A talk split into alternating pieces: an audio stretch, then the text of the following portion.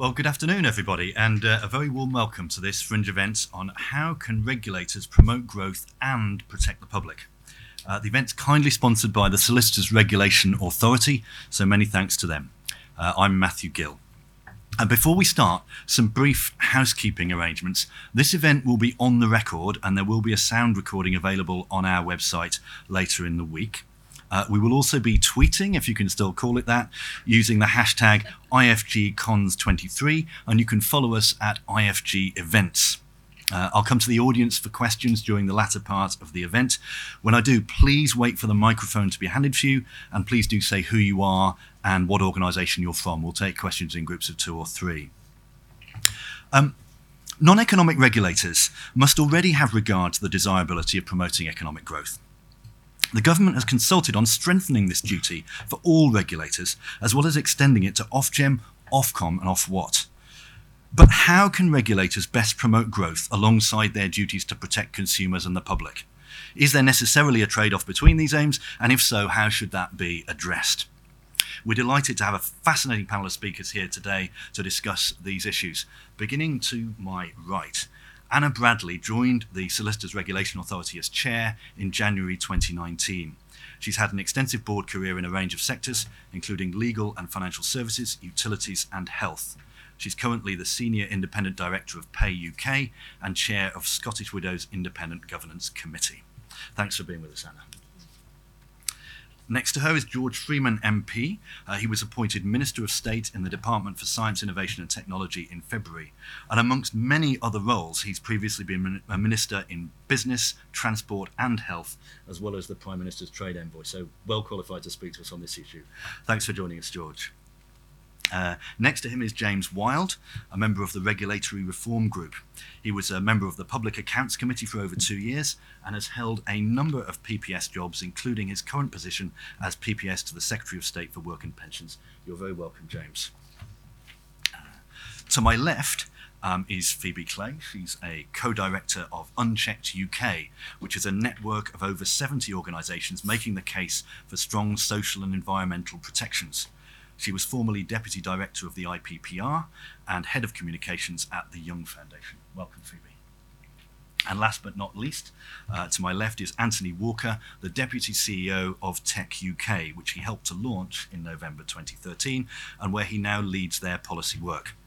Antony was previously Chief Executive of the Broadband Stakeholder Group and closely involved in the development of broadband policy in the UK. Thank you for joining us too, Antony. So, um, George, perhaps I could start with you.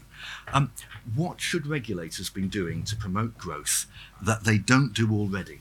And how will strengthening the growth duty help with that? Thank you. Uh, and can I just thank the Institute for Government for putting this together?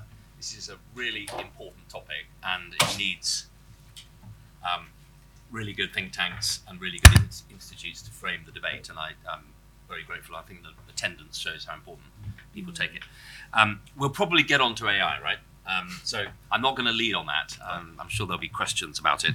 Um, I, I, just want to uh, explain where I'm coming from, uh, and then make three provocative points to get the conversation going. Uh, so look, I'm 13 years in government. I lost half my hair before that. 15 years um, starting bioscience, agri-tech, clean tech, and biomed companies, and um, the rest of my hair in government trying to create an ecosystem that is more supportive of innovation, uh, not just for the innovators, but for the public services, for uh, that contract between citizen and state, and to tackle the really uh, central problem in this country that we've been terrifically good at discovery, research, and science, and terrifically bad in the last 30, 40 years at properly scaling up, pulling through those innovations into both public and private sector. So I'm uh, 13 years on. Um, I'm really proud of how far we've, we've come as a party in setting the agenda on science, research, technology, and innovation, and dare I say it, in industrial strategy, in working with the sectors of tomorrow, framing those deep public-private partnerships. Um, but uh, I still think we're in the foothills of the opportunity, which is basically the global demand for new technologies around the world. We have to double world food production on the same land area mm. with half as much water and energy in 25 years. We have to completely eradicate uh, carbon based supply chains in the in the pursuit of global sustainability. We've got to clean up the oceans. Uh, these aren't academic problems, they're urgent global challenges, and they're going to require huge applications of science, research, technology. We have vast amounts. We are a powerhouse of that, and my mission is to take it out of purely academic silos and mainstream it in our economy. If we get that right, I genuinely think we could unlock a global, uh, a sort of 40 year, 50 year cycle of prosperity, huge inward investment, and I think we could unlock also a much more stable model of political economy. And I'd suggest that the boom and bust politics we've had in the last 10 years is linked to the boom and bust economics. And if we get a more stable and sustainable model of economic growth, we'll attract a lot of investment in the UK, drive prosperity, and drive levelling up. And I think regulation has an absolutely fundamental role in this. Um, so here are my three points. It's striking to me that seven years after the Brexit that I didn't vote for, but there was an awful lot promised about the regulatory opportunity. I know we've had a war, we've had a pandemic, we've had a few political interruptions. Mm. We're still debating uh, uh, what that regulatory opportunity is. Um, and I, I'm very clear what it is. And in the new Department for Science, Innovation, and Technology, we've set out a science and tech framework for the next 10 years. And regulatory leadership is one of those key pillars, long term commitment in the UK. So, three points. The first is in existing sectors, big established existing sectors, I argued for and continue to insist on convergence on day one and year two and three, and divergence and leadership, seizing that opportunity tomorrow and for tomorrow's industries. So, big industries today need a regulatory cliff edge like a hole in the head. The opportunity for us is in time to be a more agile, a more innovative, a smarter regulator, and to really invest in our regulatory leadership. We're good at regulation, and um, part of my mission is to get people to think in this party about regulation not as some burden on business, not as some barrier, but good enlightened regulation creates customer confidence, investor confidence, and accelerates investment into the sectors of tomorrow. So um, I deeply believe that uh, one of the key opportunities of Brexit for us is regulatory leadership, not a race to the bottom, not tearing up our environmental and uh, labour uh, protections.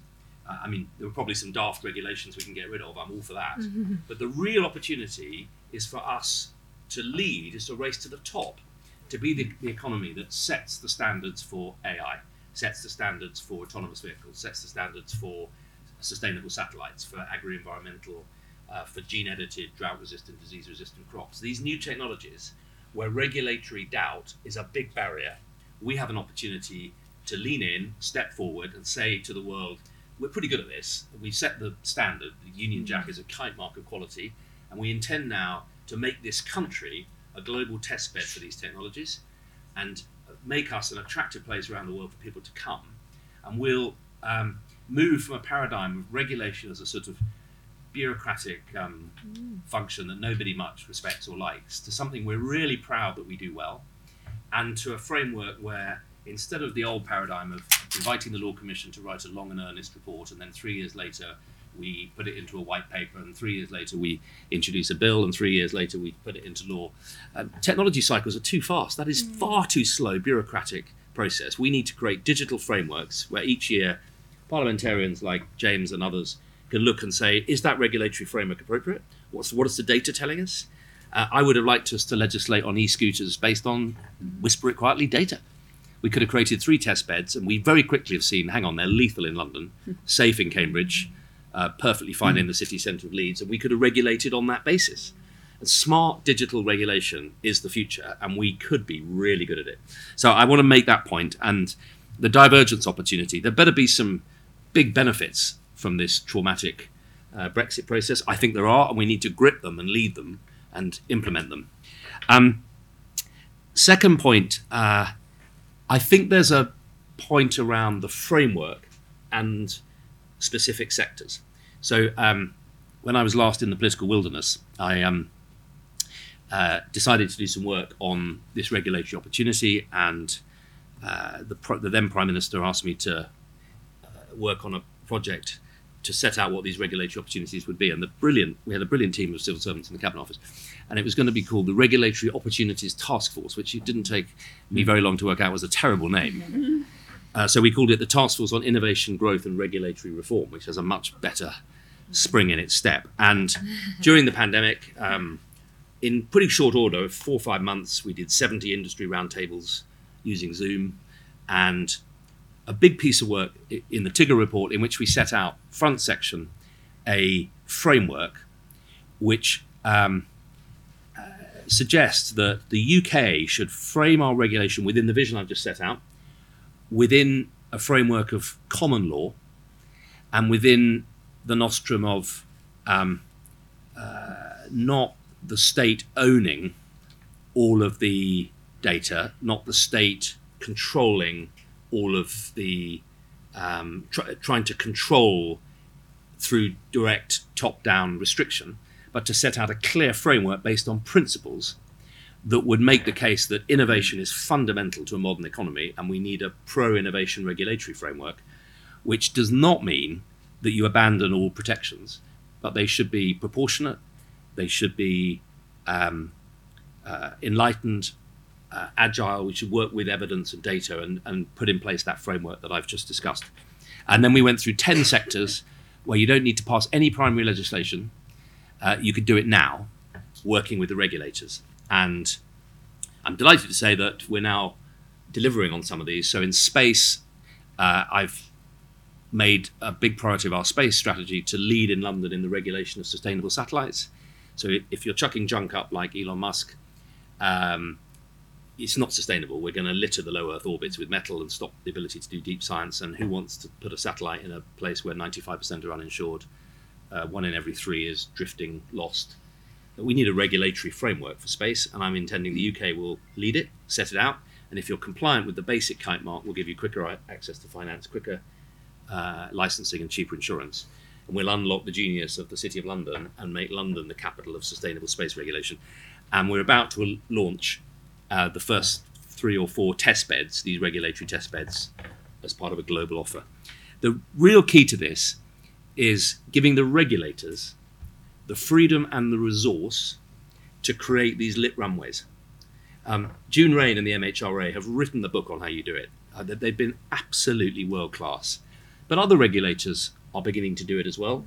And in, say, novel foods, uh, when is a carrot, a long orange thing, uh, a food and when is it a medicine? I mean, if it's a cardiovascular disease preventing carrot, is it a medicine or is it a food? We don't know.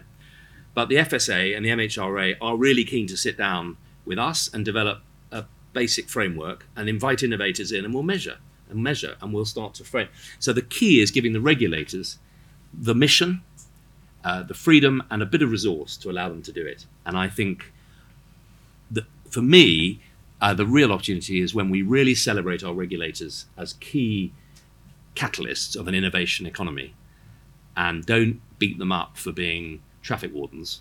Um, some are much better at this than others. We should reward the best, celebrate them, give them gongs, wheel them out every year, and celebrate.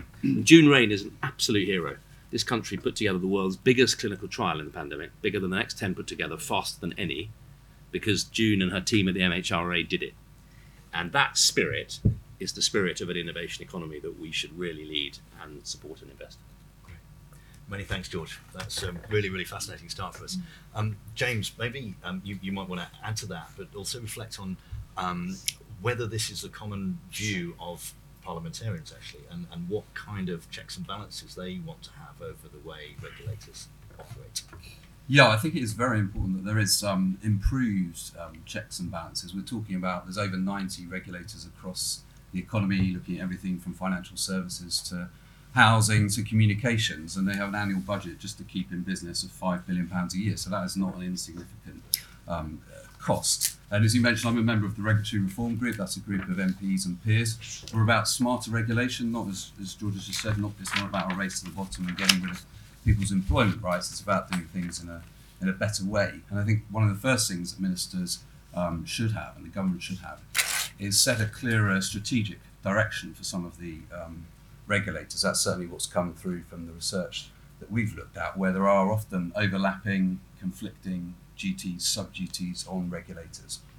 And it's perfectly legitimate and indeed um, important that the government offers its view. I remember as a member of the Public Accounts Committee one of our first inquiries a couple of three years ago was looking at water regulation, and off Ofwat came before us, and they clearly had a, a focus on keeping bills down at the expense of investing in the infrastructure, which, as we all know, is, so important to tackle the sewage problems that we're facing to deal with the leakage situation we have as well. And the government hadn't set a clear enough strategic direction there, and now DEFRA has set out that in its, its strategic policy statement, and Department for Business is doing that for the CMA. So that's one element is a stronger strategic direction.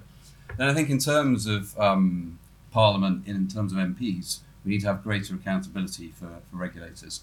When we were members of the, the European Union, a lot of the rules were obviously set at EU level. We didn't have the scrutiny in the UK Parliament. Now we can address that democratic deficit. So one of the recommendations we came up with is to have a powerful joint committee across both houses. So you can draw in the expertise that there is in the House of Lords, people who've been regulators, people who've been in business, doing the things that George has talked about, which could then measure their performance against the objectives and also put in place key metrics so we can look at international performance as well in comparisons as to how they are performing.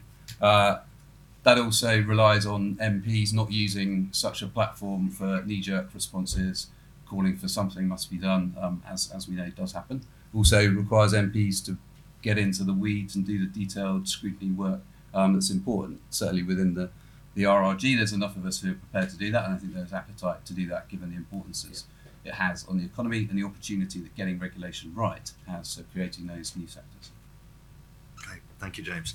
Um, so, Anna, you're a regulator, so um, mm-hmm. it'd be really good to hear how you respond to what you've just heard. Um, do you want a clearer strategic direction from the government? Absolutely. I, I mean, I think that's got to be the starting place. That you know, government sets the policy, creates a sense of direction, and regulators interpret that. Um, and and you know circumstance and the context in which we operate will change and uh, adjustments need to be uh, uh, made by by both both sides it is a it is a delicate dance actually mm-hmm. uh, between the policymakers and and and the regulators and actually I mean having worked in water um, I I absolutely agree with your sense that there wasn't sufficient direction being given uh, uh, by government um, and I think that um, re- the really important reason for getting that, that, that relationship right and then allowing regulators to get on with the job is because, as you said, George, regulators um, have the capacity, the, the, the, the, operational capability to deliver trust and confidence. And trust and confidence is really important, not just for the people who use services or for the people who deliver services, but actually for, for investors.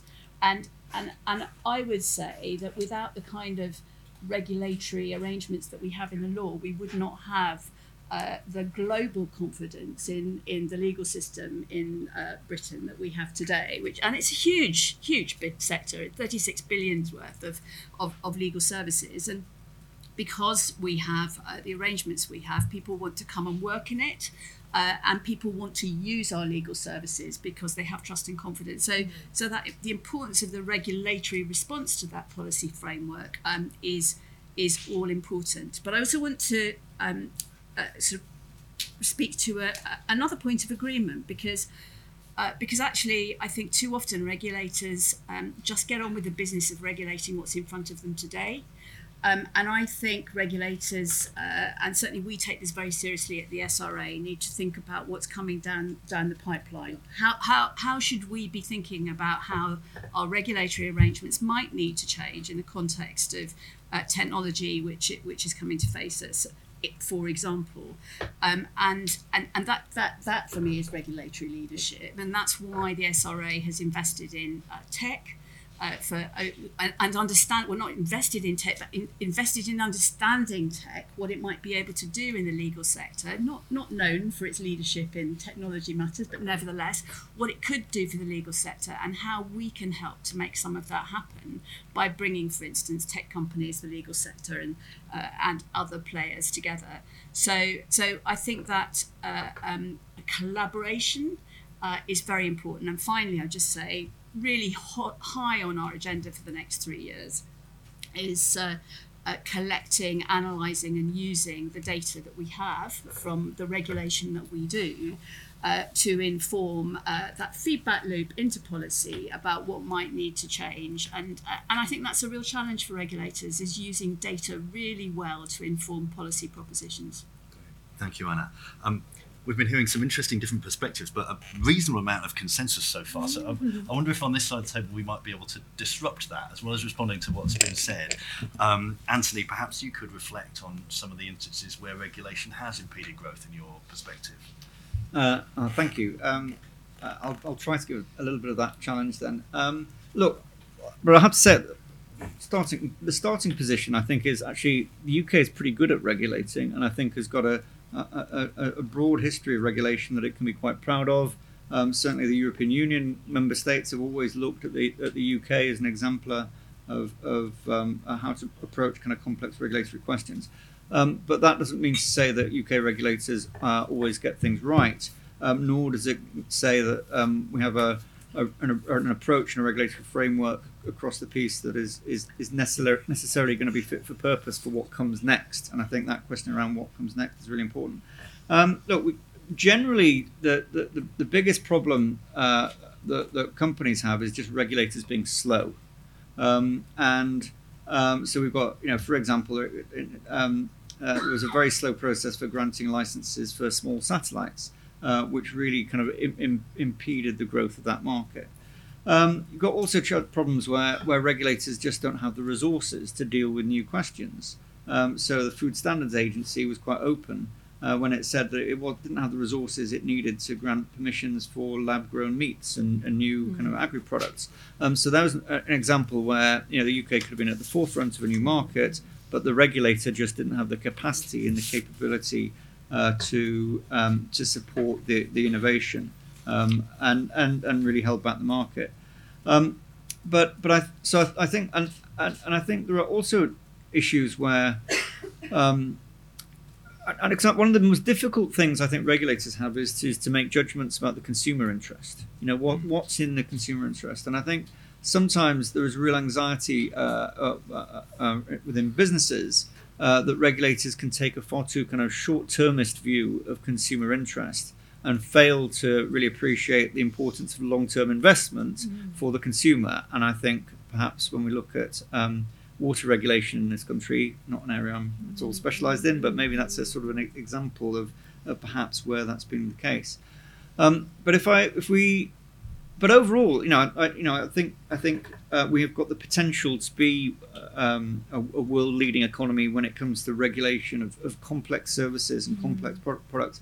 And the fact is, is that those products and services and markets are going to become ever more complex quite quite quickly. Um, and what we've seen, certainly, I think, over the last few years, is that essentially really interesting innovation happens at the intersection between um, specializations. So it's when tech meets financial services, or it's when uh, tech meets um, legal services, or, or, or, whatever it is. It's, it's, it's, it, the innovation happens in those spillovers. But very often that means it's also the inter, intersection of regulatory remits. And then I think you have this really, really uh, mm. interesting challenge of uh, uh, how do you get clarity when you might not be just talking about one complex kind of regulatory mm. uh, area, you might be talking two or three, uh, where the companies and investors are looking for that clarity. And I think if we want to be forward looking and thinking about the future, we need to be thinking about how can we be really, really good at doing that. Um, because I, I, think that's an opportunity where the UK could really differentiate itself in, you know, in this post Brexit world. Um, but you know, if we're going to do it, we have to think a lot about how you uh, can generate the kind of agility uh, within those regulatory mm-hmm. agencies. Um, you've got to think a lot about resources, um, you know, as the Food Standards Agency example uh, highlights, but also this crucial issue of sort of policy direction. And, and I think you've got to have much more active government engagement with mm-hmm. regulators to provide some direction. And then finally, you know, I'd also say we can't expect our regulators to be infallible. Um, they will, you know, if we're going to have a more kind of iterative approach to regulation, then we're going to make mistakes. Um, and therefore, there's got to be a way to row back from those mistakes. Mm. Uh, and there, there's got to be ways to challenge regulatory decisions um, on more than just the competence of the regulator. Um, and and because um, we'll need to move quickly, um, and, and therefore, you know, you've got to be prepared to uh, iterate as you go, I think. Thank you, Antony. Um, you mentioned that, that sort of the consumer position here and the importance of being able to challenge what regulators are doing. So I think it's a good point for you, Phoebe, maybe to Yes. reflect on um, what the growth objective might mean for um, consumers and citizens. Ooh, okay. Well, I guess um, the reason I have a bit of um, authority on that is that I'm the only campaigner, I believe, on, on the panel, um, and perhaps I'll give.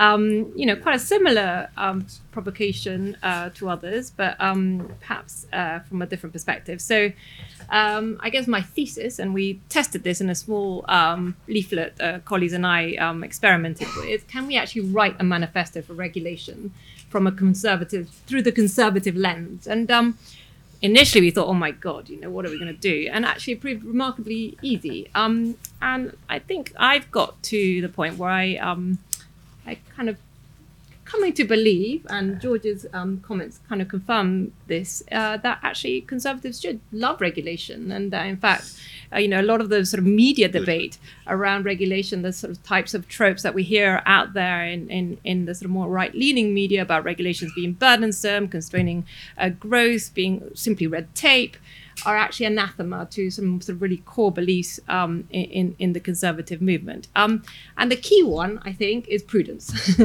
um, and uh, I, I honestly believe, and I'd really uh, be interested in hearing others, um, that actually it is fiscally prudent to regulate. Um, you know, all our analysis suggests that actually relatively small investments into regulators uh, yield big, big results, right? I mean, I can sort of trot off some figures, but you know, a pound spent in, in trading standards equals six pounds in consumer savings. Um, uh, a pound tackling unfair competition, 26 pounds for benefits to consumers. Uh, uh, let's get into tax fraud. One pound spent in the HMRC, 15 pounds uh, back to uh, the UK public purse. So, you know, these are really sensible kind of investments, relatively small investments often. And as you say, um, you know, actually, we need more investments as as issues gain complexity. And unfortunately, we've been going in the opposite direction. You know, uh, investment into regulators is, is a sort of historical um, lows. Uh, we've seen, you know, our analysis uh, suggests that on average, regulators have seen about 40% cuts. Some really key regulators like the Environment Agency have seen uh, cuts as deep as 80%. And with that, obviously, you lose a lot of human capital, a lot of expertise, and you know, critically, an ability to adapt to kind of keep up to date with all the evolution that we're seeing through technology. So that would be one one uh, aspect that I'd really like to um, uh, highlight. I guess there's the sort of conversely the cost of the impacts of you know huge risk taking and cost cut, co- uh, cutting corners that often result from deregulation is vast, right? So we've just had the RAAC um, scandal. It is associated with cuts to uh, uh, building uh, regulators. Um, Grenfell, you know, the, the, the, the, bill on that continues to escalate.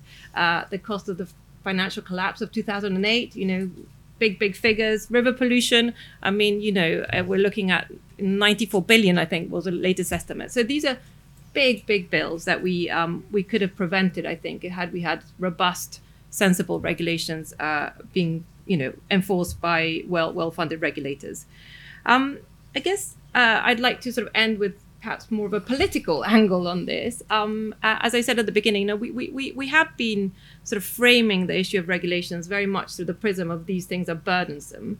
And what we find through our research with public opinion, and not only our research, you know, a lot of very eminent conservative uh, pollsters, Lord, Lord Ashcroft, Frank Luntz, uh, uh, John Curtice himself confirmed that you know the public are really not on board on deregulation. Uh, you know what we find on average is that about 75% of the British public actually believe that the level of regulation should be kept about what it is now, or actually uh, strengthened.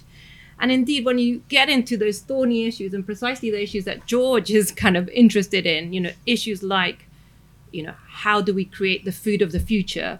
You know, things like AI, things that really and justifiably really freak people out. You know, uh, levels of support for strong, robust regulations that are really, really in the public interest escalate severely. So, I guess my final point is yes, it would be actually quite politically prudent to also kind of really have a sensible debate uh, about regulations amongst conservatives.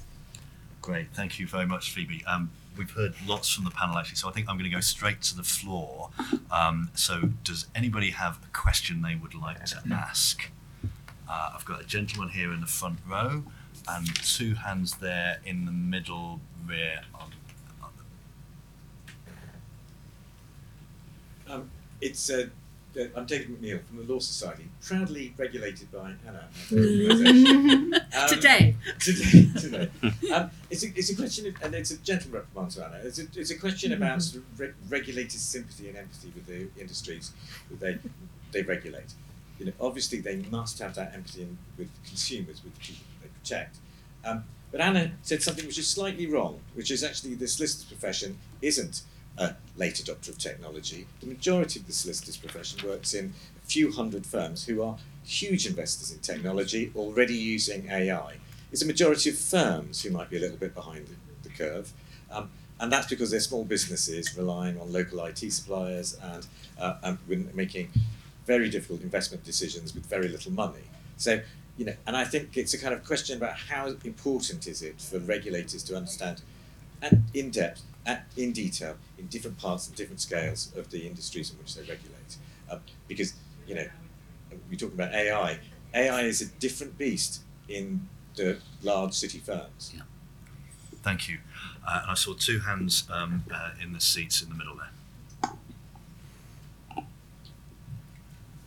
Hi, uh, David Seff from the Portman Group. Uh, we are the alcohol marketing self-regulator, and I wanted to ask um, what the panel's view in terms of adopting more, promoting more the self-regulatory model. We've been going for 30 years, and our uh, primary purpose is to protect the public from irresponsible alcohol marketing. We're funded by the industry, but uh, we have an independent complaints panel, and it's been evolving in step with society. We have a sixth edition of the code.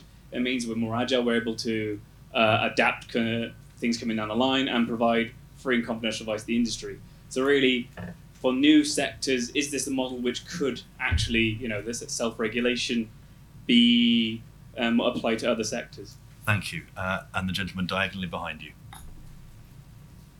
Hi, uh, James Bolton Jones from Spotlight on Corruption, which is a, an official supporter of Unchecked, with full disclosure. Um, so I was really encouraged by the Minister's comments on calling for a race to the top on regulation, but Phoebe painted a, a, a picture of under resourced reg- regulators. Um, so I was wondering to what extent the panels, uh, panelists agree that we need a reset across the board when it comes to regulation, so that rules are enforced, etc., high standards upheld. And with one way of partly ensuring this at least be to create a kind of select committee for, for regulators. Okay. Thank you. That's last one's probably a question for James. So we've got empathy with the industry, especially small firms, uh, self-regulation, and a regulatory reset, including reset, including maybe a different select committee providing oversight. Maybe panelists keep your responses short and try and relate them back to the question of growth. James, do you want to start? Yeah, absolutely. Well, uh, the, the, the, the select committee is precisely what we're recommending because the, the current framework doesn't doesn't um, work particularly well. You have an annual session with Ofcom. I suspect when they next appear before the um, Culture Committee, it will all be about Russell Brand and that sort of thing, rather than competition, spectrum policy, um, and driving change in, in the telecom sector. It's uh, a few people have mentioned um, resources. Obviously, resources are finite, so regulators need to prioritise, which is why we probably need to um, remove some of the overlapping duties that exist in legislation to make it easier for regulators to do their job. Unfortunately, in Parliament, everyone wants to have a must have regard to duty added on for their little lobby group, and we need to be stronger in resisting that sort of thing. Thanks, James. I'll leave Anna to deal with the legal profession. Um, uh, I think on the the reset point, um, James, I'm that's what I'm saying, but not in the spirit, and I of a kind of regulation is failing, it's being watered down. Uh, I, I really don't think we need a reset in the spirit of an alarmist kind of the regulators have been hollowed out and um, industries taking over. I think we need a reset in the spirit that I set out at the beginning of regulation as a force for good, as a force for customer and investor confidence, as a force for optimism about new technologies. And I think we need to distinguish, as I said, between good regulators, good regulation, and poor. And I, one of the things I think we should do is uh, publish a league table of i- some simple things like the time it takes to approve is a really, really key metric. And some of our regulators are really good and some are really bad. And I think shining a bit of light on that, as long as we're also making it easier for them to be properly funded and the freedom to run these test beds. So I think celebrating the best and inspiring the rest is really important. I do think parliamentary scrutiny is key. Basically, a whole generation of parliamentarians were sort of looking out the window when European regulations came through because they weren't confident we could ever change it. And now that we are in charge, um, it's incumbent on parliamentarians to get over it properly and to scrutinise properly. And I do think, as James was saying, some sort of, uh, and we put it in the TIGRR report, should be a big moment every year where parliamentarians, elected Democrats from all parties, can look at regulation and look at how competitive we are, look at how confident people are, and, and make that a kite mark of quality across all the regulators. The best are really good, the worst aren't, and we need to raise the standard of all. So, Anna, you've been pressed the questions on regulation, I think, self regulation Yeah. uh, and empathy with less sophisticated firms. Yeah, so I think it wasn't quite. Is it important to understand uh, the the sector that you regulate? I, I mean, it's absolutely imperative, and, and and and we can argue about this outside the room. But when I was recently with the City of London Law Society, they all said a few of the big firms are running away with this, Allen and O- uh, Ogilvy in particular, and most of us don't have a clue. So quote. Uh, so so so it's not as quite I think as as as you would say, but I think it's hugely important that we that, that we understand the sector because it's many and varied, and there'll be lots of different di- different issues in there.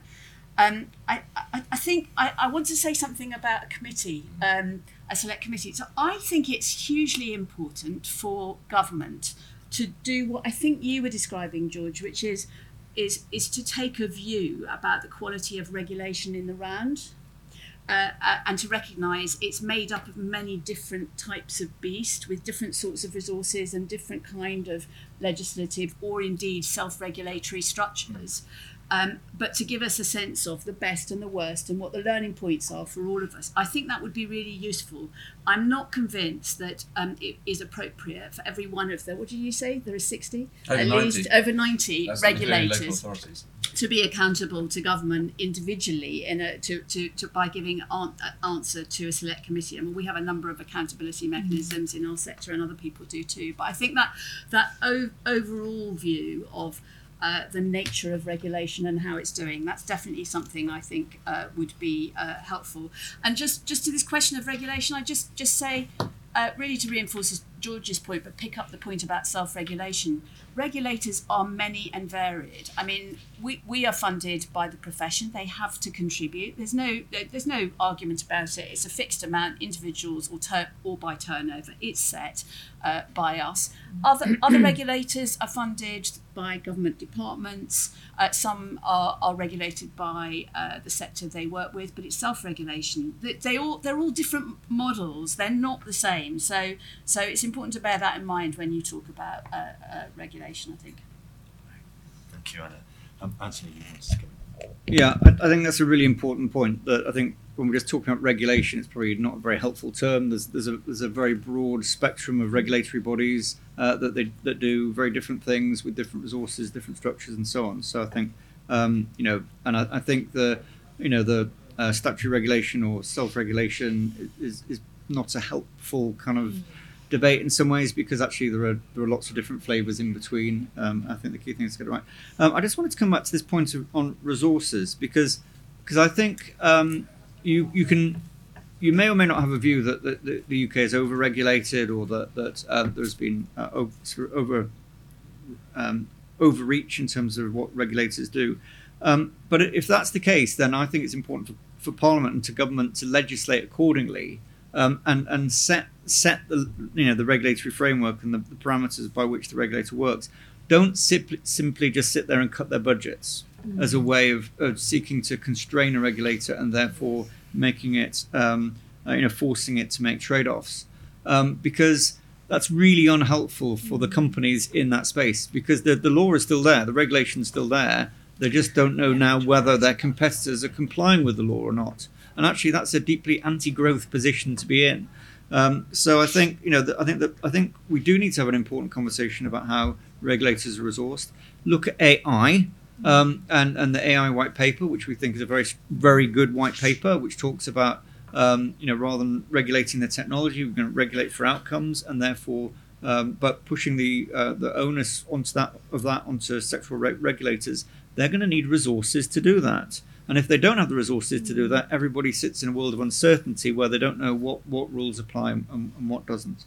Um, so, you know, I think we do have to face up to particularly these big reg- regulators, FCA, CMA, Ofcom, ICO, these big regulators that now have got a really important role as, as economic um, decision makers uh, in terms of the UK economy. We must make sure they're properly funded. Thank you. Phoebe. Um, just just a quick point about sort of um, the challenge, and I, I, I was often get quite I, I, um, quite concerned when you know we sort of reach into a kind of quite technocratic or perhaps more kind of policy focused um, uh, solution, uh, such as the creation of a select committee. That might be a great idea, um, but um, for me the challenge is much broader, and I think it, you, you you've all been pointing towards it is about sort of how you know how we are framing this issue as in, in our conversation and it the reality is that we've been framing it incredibly crudely right the sort of the whole focus has been on regulatory overstretch and burden and and red tape etc um, a different type of conversation. I've never u- heard anyone use words like empathy in relation to regulation, but it is a very human contrast uh, construct, and you know it's stuff that affects us all as parents, as you know, as consumers, as as you know people who live in in, in the UK. Um, so. Just to rise to your challenge, I mean, we tend to call them protections, and I, I guess that slightly sort changes the emphasis and really helps you to have a conversation which is about, you know, what are we hoping for these things to do and to deliver for people in, in the in the real world. Thank you, Phoebe. Um, so I know we had some questions at the back of the room. Uh, I can see two hands standing up and a lady right on the front row. Uh, hi, yeah. So I'm uh, George Stevenson from Unite the Union. Um, I'm, we're very pleased to hear, obviously, the sort of discussion around regulation and the need for it, but also the need for democratic scrutiny of that regulation through select committees. Now, one thing that we've come across when looking at the three Vodafone merger, which is being proposed at the moment, is that there is a particular regulator, effective regulator within government, which is the Investment Security Unit, which has absolutely no democratic scrutiny over it whatsoever. Um, it is in a situation where the Business and Trade Committee is meant to scrutinise it, but can only do so after decisions have been made and after the point that there can be no longer any appeal over the decision that was made by the Investment Security Unit. So I wonder what the panel's view is on effectively having this in house regulator, which can decide things that affect consumers, affect markets enormously, without any kind of democratic scrutiny being held over it, in the same way that the CMA or other regulators would have that democratic scrutiny. Thank you. And the gentleman next to you? Oh, it's the same question. Um, so the lady then on the front row. The microphone's coming. Thank, thank you. That was a fascinating discussion. And this question, I'm Anna Thomas from the Institute for the Future of Work, and this question is directed to everyone, but to the minister in particular.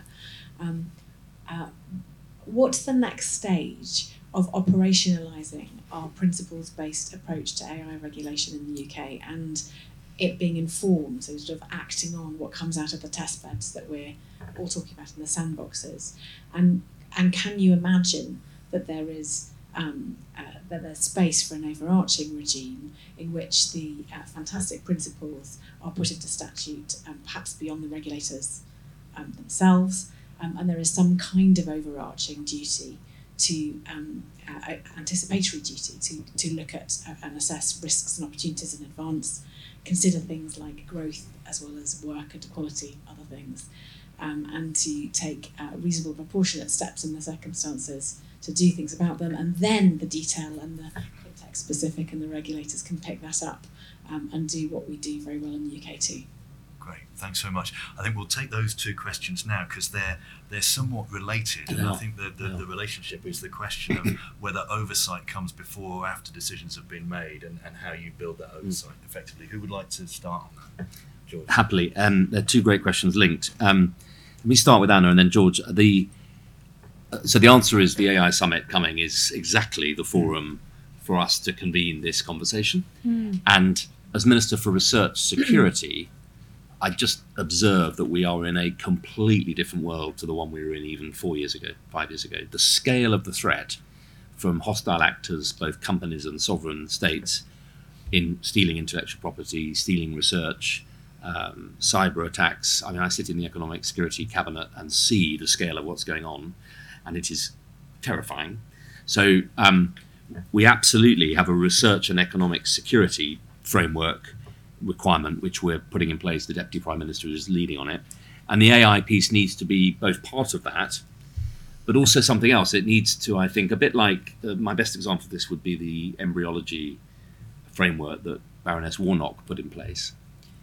Based, actually, she's a philosopher, right? so it was based in very deep philosophic mm. understanding of the values of this country and the common law. And that framework has held for 35, 40 years. Mm. do you remember 40 years ago, people were saying, oh my God, test tube babies, embryology, there'll be Franken, there'll be, and it hasn't happened. You hear the odd scare story of the odd lab, but that framework has held. And I think we do need, we're going to need something like that in AI. The, um, the, it is equally true, though, that this is a technology that's reinventing itself at pace. So what we don't I think what we need to avoid is passing, uh, you know, a law commission report and a bill and going, oh, that's all good. Then we've dealt with that. Um, this is going to need to be agile, live, and it'll test us. And I relish that challenge. Um, but I, uh, picking up George's point um, from Unite, the reason it's like that because it's investment security, and we're dealing with hostile actors, and there is a difficult tension in government, which every party faces, between that which is international security and not compromising security by announcing on the floor of the House. And I can tell you, people around the world who are working on behalf of this country in the uh, security services uh, do not want to have their names uh, announced in Parliament. I mean, the, there is a genuine and legitimate tension there. Um, it's not quite true to say that there is no scrutiny. There is scrutiny. Um, can it be improved? Quite possibly. But there is a balance to be struck. And what I don't think we should be doing, just for the record, perhaps this will trigger some debate, is use the regulatory framework to try and protect jobs. And I think what we have to do is recognize technologies come and they drive change. And the key is to make sure that if AI um, shatters old and unproductive models of employment, in which poor people in the NHS are doing um, work that can be done far better for patients, far more effectively by decent AI, that we reskill those people and then give them a more fulfilling job. So I think that's the contract. Is that if you're going to embrace technologies, you have to then be on the front foot to create new opportunities. I personally think it's bonkers that all of our hospitals have about a mile long warehouse of treasury tagged patient data and cardboard and paper. Mm. And I've been to visit the people who manage it all, hundreds and hundreds of people, and said to them, I want to put you all out of business by having a properly digitalized system and give you much more fulfilling jobs in healthcare. Mm. And that's the contract, I think. I think if we try and legislate to protect jobs, we'll end up doing neither. Uh, we need to legislate to make sure confidence in the industries drive investment into the new technologies. Thank you, George. Um, Antony. Yeah. Can I challenge the minister a little bit there? Um, because I, I, think I think what Anna was, was, was sort of asking was was um, you know how, how, are we going to operationalize in a way the, the the approach that's set out in the AI white paper, um, whereas to my understanding in terms of what the AI summit is focusing on is is a, a bit more narrowly on frontier AI, um, which is really thinking about almost the next generation of, of large language models and and the the in particular the sort of the security risks and, and, and safety risks that those new models could throw up. Um, um, whereas actually, but th- that leaves lots of other issues where we still need to make a huge amount of progress on. Um, and I think in, in some ways it's interesting because if you look at how much time and energy has gone into and will need to go into addressing that frontier AI question, and when you think that's only one subset of the questions and the regulatory challenges that we have around AI, it, I, I, keep coming back to the, my resourcing point, which we really need to get on with resourcing and supporting the other regulators to really think about the, the much more prosaic kind of concerns and issues that could arise from the application of AI into financial services markets or um, uh, or, or, or, other areas. Um, so I think I think from the industry side, look, we are hugely supportive of the fact that the, the UK is leading the way on frontier AI and, and, and hosting this AI summit. But we also want to get on with the very good approach that we believe has been set out in the white paper um, but it's going to require a lot to deliver it. It's a it's a simple white paper, um, but it, underneath it is a requirement for an enormous amount of work. I wondered if you wanted to say anything about this question of resourcing and whether whether you know more is needed to be able to discharge these extra responsibilities and how that's coped with. well, who can tell? I mean, is it, is it, yeah, th- because there's going to be some things that we we don't need to spend as hmm. much time and energy on, and some things which we need to spend more Yeah. time.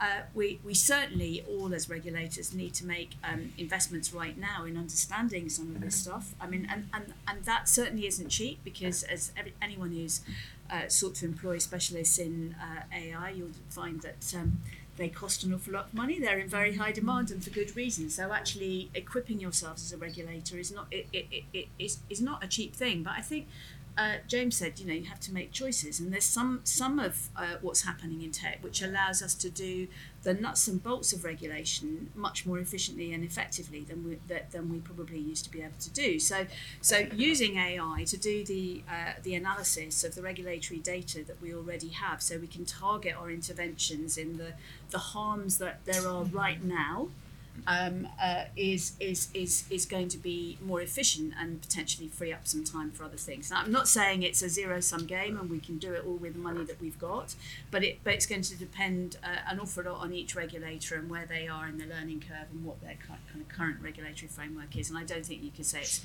uh, going to be the same for everyone. The question that perhaps we ought to be asking about, though, is how do we ensure that all regulators have proper control over the resourcing that they need, in, they consider they need in order to be able to do their job properly in an accountable way. Um, and, and as I said at the beginning, uh, I mean, we hold ourselves, we feel ourselves accountable to the profession for explaining what, what we're going to do with the money that they have to pay. Uh, and why uh, sometimes we ask for more and sometimes we keep it as, as, as but we feel hold ourselves accountable uh, for that. Uh, but we can demand the money that we consider we need. And uh, so we're in a very fortunate position. I think everyone else is not in that same position. So what is the the framework which will uh, for funding which will allow all regulators to have the resource they need? That might be a better question. Thank you, James. You wanted to Yeah, just uh, just on that point, actually, I think part of the answer is about greater collaboration between regulators who are facing similar challenges and br- bringing their respective expertise together, so they've got a common understanding and toolkit for addressing um, some of these things. As I say, there's over 90. Um, that seems like a high number to me. We should be looking again as part of this reset. Do we have too many regulators? Could we bring more together to do things that are more cross-cutting, for example? Thank you, James. Um, if we're really quick, we might squeeze in another round of questions. So if people can be very brief. We've got a gentleman here at the front. Is there anybody else? We'll start here. Hi, uh, my name's Zach. I work at uh, Flint Consultancy. Um, I can think of kind of two examples of regulation recently that kind of have, I think, in some ways been a bit surprising. I mean, there's the nutrient neutrality decision by Natural England, which blocked hundreds of thousands of houses across the country.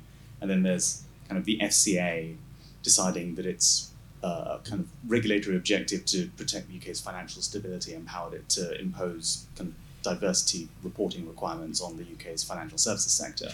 I happen to think that the, the reporting is, is a good idea, but I don't think that ministers or parliament thought those powers had been. I, I don't think they thought that they were giving those powers to regulators when they passed the laws and passed the regulations empowering them to do so. So, do you think that there's an issue of regulatory scope creep where over time these things get a lot more expansive? And do you think that kind of in practice, uh, political decision makers have the powers to make regulators sufficiently accountable for, in practice, for these decisions over time? Okay, thank you. Um, I think that's. Oh, there is a lady right at the back. Um, hello, um, I'm from Edinburgh East, but I'm on the board of a regulator, an economic regulation in Northern Ireland.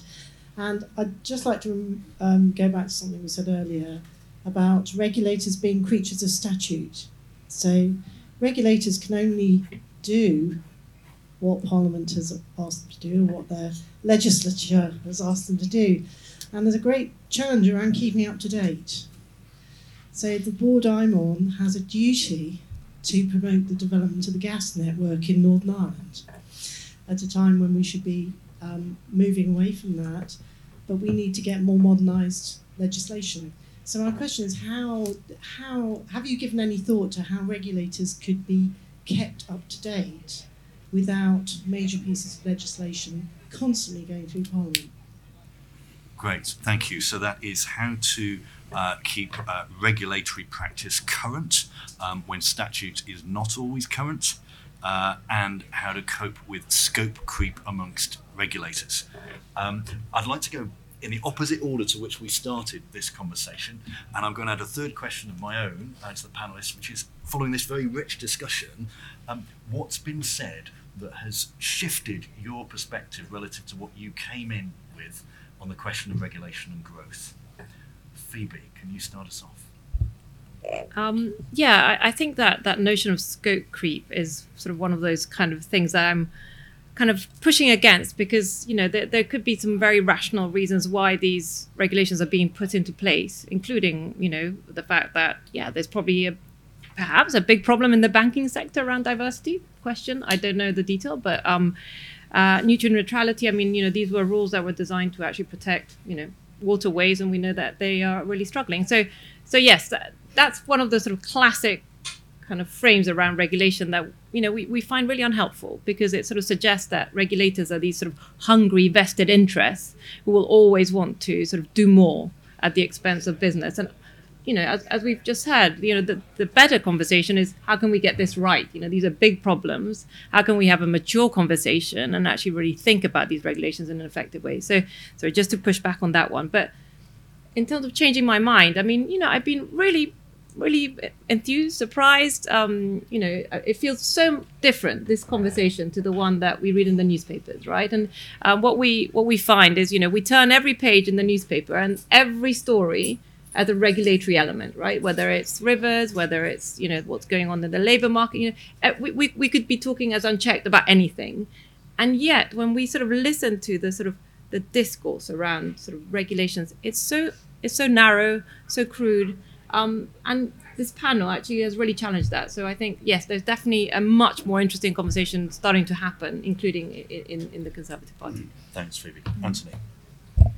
Yeah, I, I, I, yeah, I think you know good regulation can be a powerful enabler for investment and innovation. No doubts about it. If we get it get it right, um, I think um, I think, but I think there is always a risk of, of scope creep. I think you have to be I think you have to be aware of that and, and look at that. Um, also, um, times change, and, and, and we can't. And, and if you're going to keep regulatory frameworks up to date, um, we can't always go back and try to re-legislate. So um, so um, I think government can play a, a role in kind of set, setting out the purpose. What's the objective? Um, um, it can um, provide uh, kind of more kind of directives to regulators to help kind of steer them. Uh, I think the you know the accountability of the whole process uh, I think is is incredibly important. So we understand why regulators are, ma- are making the decisions um, that they're that they're reaching. Um, so you know I think there are a number of things we can absolutely do to uh, improve um, the, the the regulatory environment within within the UK. Um, in a way that, that really supports uh, innovation uh, to happen in a way that sort of takes uh, some foresight over the kind of the trade-offs and the conflicts and takes some of that conflict out of out of the, yes. some of these these decisions. Um, but I, but I think you know crucial to that I think is this fundamental understanding that that um, you know re- regulators are becoming very very kind of powerful economic actors. Um, and and this point that they they do have to that you know they are making big decisions um, that have a real impact on the economy um, and uh, and and you know therefore you know there needs to be that engagement with government in terms of providing some of that direction. Okay, thank you. Um, so I want to just come to this point of statutory objectives and just just link that with a point about regulatory scope. So, so um, at the SRA, indeed, uh, like all the regulators in the sec- in the, our sector, we have um, eight statutory objectives um, ranging from uh, access to justice, increasing consumer understanding, the public interest, the consumer interest. Uh, we're just about to have a, a, a new ninth uh, on economic crime. Uh, uh, would be a 10th. Uh, uh, we also have a competition objective. So I, I and and I, I think there's a danger. So is kind of challenge back to government. There's a danger here that just by adding, and here's another thing that we want you to specially focus on, and here's another thing, is that it encourages regulatory scope creep. Quite frankly, you've got an umbrella of objectives. You could do anything you wanted if you were minded to. Hopefully, you're not, uh, and you're focused on, on on the task in hand. So there is something about getting the framing of uh, that, that sits around regulation uh, much more clearly focused. Uh, you know, this is what you're there to do, and we want you to take account of these other things as you do it might be a helpful sort of formulation. So um, uh, uh, I'd just like to make that challenge back to government. And what have, what, what, what have I um, uh, learned? Well, I, I think I, I have personally struggled with this question of of uh, uh, whenever it's raised about how regulators could be accountable to government because uh, while recognising regulators need to sit in a policy framework, actually they need to be independent, Yeah. allowed to be independent and get on with the job. So getting that balance right is really tricky. But I am quite um, uh, uh, sudden, s- s- suddenly sort of more enthusiastic about the idea of something which allows oversight of regulatory systems and regulatory policy rather than accountability for individual regulators. Thank you, Anna. Um, James. Yeah, I, th- uh, I think we just um, there's a bit of a consensus, but there's good regulation and there's bad regulation. We want smarter regulation, and we don't want to have more regulation than we need because it is a cost uh, to business, it's a cost to consumers if it's got r- wrong. So a part of that is what you started with, is talking about the growth duty. So I was in the Department for Business when we first came up with the concept and applied it to regulators. Now the government's looking to extend that to um, Ofgem, Ofwat, and uh, Ofcom, which represent 13% of private sector investment in the economy. They are weighty regulators. Um, and I, preparing for this, I saw the, the Prudential Regulation Authority. They've now got a duty to promote competitiveness and said this is a big deal. It will make a difference as to how we regulate as a result on liquidity, on disclosure, on all these rules that affect smaller lenders. So I think this sort of measure would have um, an impact. I think in terms of the nutrient issue, that fundamentally came from a, a, court ruling. It was a legal issue. Um, we need to change the law to sort it out. We tried to do that um, before we broke for the summer. Unfortunately, we were uh, hindered in doing that. So we'll be returning to that, I'm sure, when the, the King's Speech um, uh, appears. Uh, then, uh, what have I found out differently? Uh, well, I've thought about carrots in a different way now. are they food or are they medicine? And also, I have an e-scooter which I bought uh, during during COVID, which I haven't been able to use because it's privately owned. Um, so I'm looking forward to the government bringing forward some changes so I can get out on my scooter. Great. Thank you very much, George. very briefly, words. times against us. On Anna's point, and uh, I, I totally get it that we need to put in place that white paper framework. Um, I disagree, Antony, that the frontier stuff is a distraction. I mean, in the Oh. end, the pace at which frontier AI is moving will shape the framework that we need to put Sorry, in I place. So I- absolutely wasn't saying it was a distraction. Sorry, that, if, if if that's that's absolutely not my position. Okay, I, I got the impression you were saying that we should get on with the more prosaic and subsection. No, I was saying I was saying we need to do both. Yeah, so I don't think it's a subsection at all. Yeah, I no. think they're fundamentally integrated. Yeah. But I do agree that rather than the EU regulating AI as a big, terrible thing, our approach is to look at AI and health. Should be regulated differently from AI in financial services, which should be different from AI in, in legal. So I think that framework is is right. Um, I think regulators have a duty to keep up to date, and the good ones do, and we should expect that. And in terms of what we might measure, I want us to be measuring all regulators on some basic things: um, the speed at which they take their decisions, uh, the confidence of consumers and investors, the rate at which this country is maintaining our leadership in regulation. There's some simple Mm. things that I think one could measure. Um, uh, there's some terrible examples and some good examples. So in fusion, we've led the world in framing fusion industry regulations, and now we've got a, we're turning that into investment. Space, we've led the world in sustainable space regulations. MHRA have led the world, but in offshore wind, we've turned the, the southern North Sea into the world's biggest wind farm. And the 1989 Electricity Act specifically prohibits different wind farms from collaborating on doing what is obvious, which is creating an offshore wind main. So we connect. Instead, we're going down the road of 10 different substations for every wind farm. It's bonkers. So that's an example of really bad, and no one in government spotted as we started subsidising the southern North Sea wind energy that it might be a good idea to change the regulatory basis on which it's connected. And the nutrient neutrality is just it's a mess, and I'm coming from Norfolk as James does. We have amazing agriculture, wonderful chalk streams. It must be possible hmm. to frame a regulatory framework that doesn't prevent a house being built or somebody running a business, but protects water quality. And we've ended up with different bits of the system not properly talking to each other. And I fear we're going to do the same in some of the agri environmental schemes. If we try and regulate farmers by sending battalions of teenagers with clipboards from London who buy wellies on the M11 and wonder where Norfolk is, we're going to go up a massive cul-de-sac. We need to use agile, digital, space-based Earth observation to uh, make sure that farmers are compliant and give them the security that will reward them for the environmental stuff. Um, so I, what have I learned? I've learned that this party is really interested in regulation, and uh, the fact that people have stayed on ten minutes after it's supposed to end uh, gives me great confidence. Indeed, thank you very much. We have indeed overrun, so we'll stop there. Um, thanks again to all of our panel, uh, particularly the Solicitors Regulation Authority for supporting the event.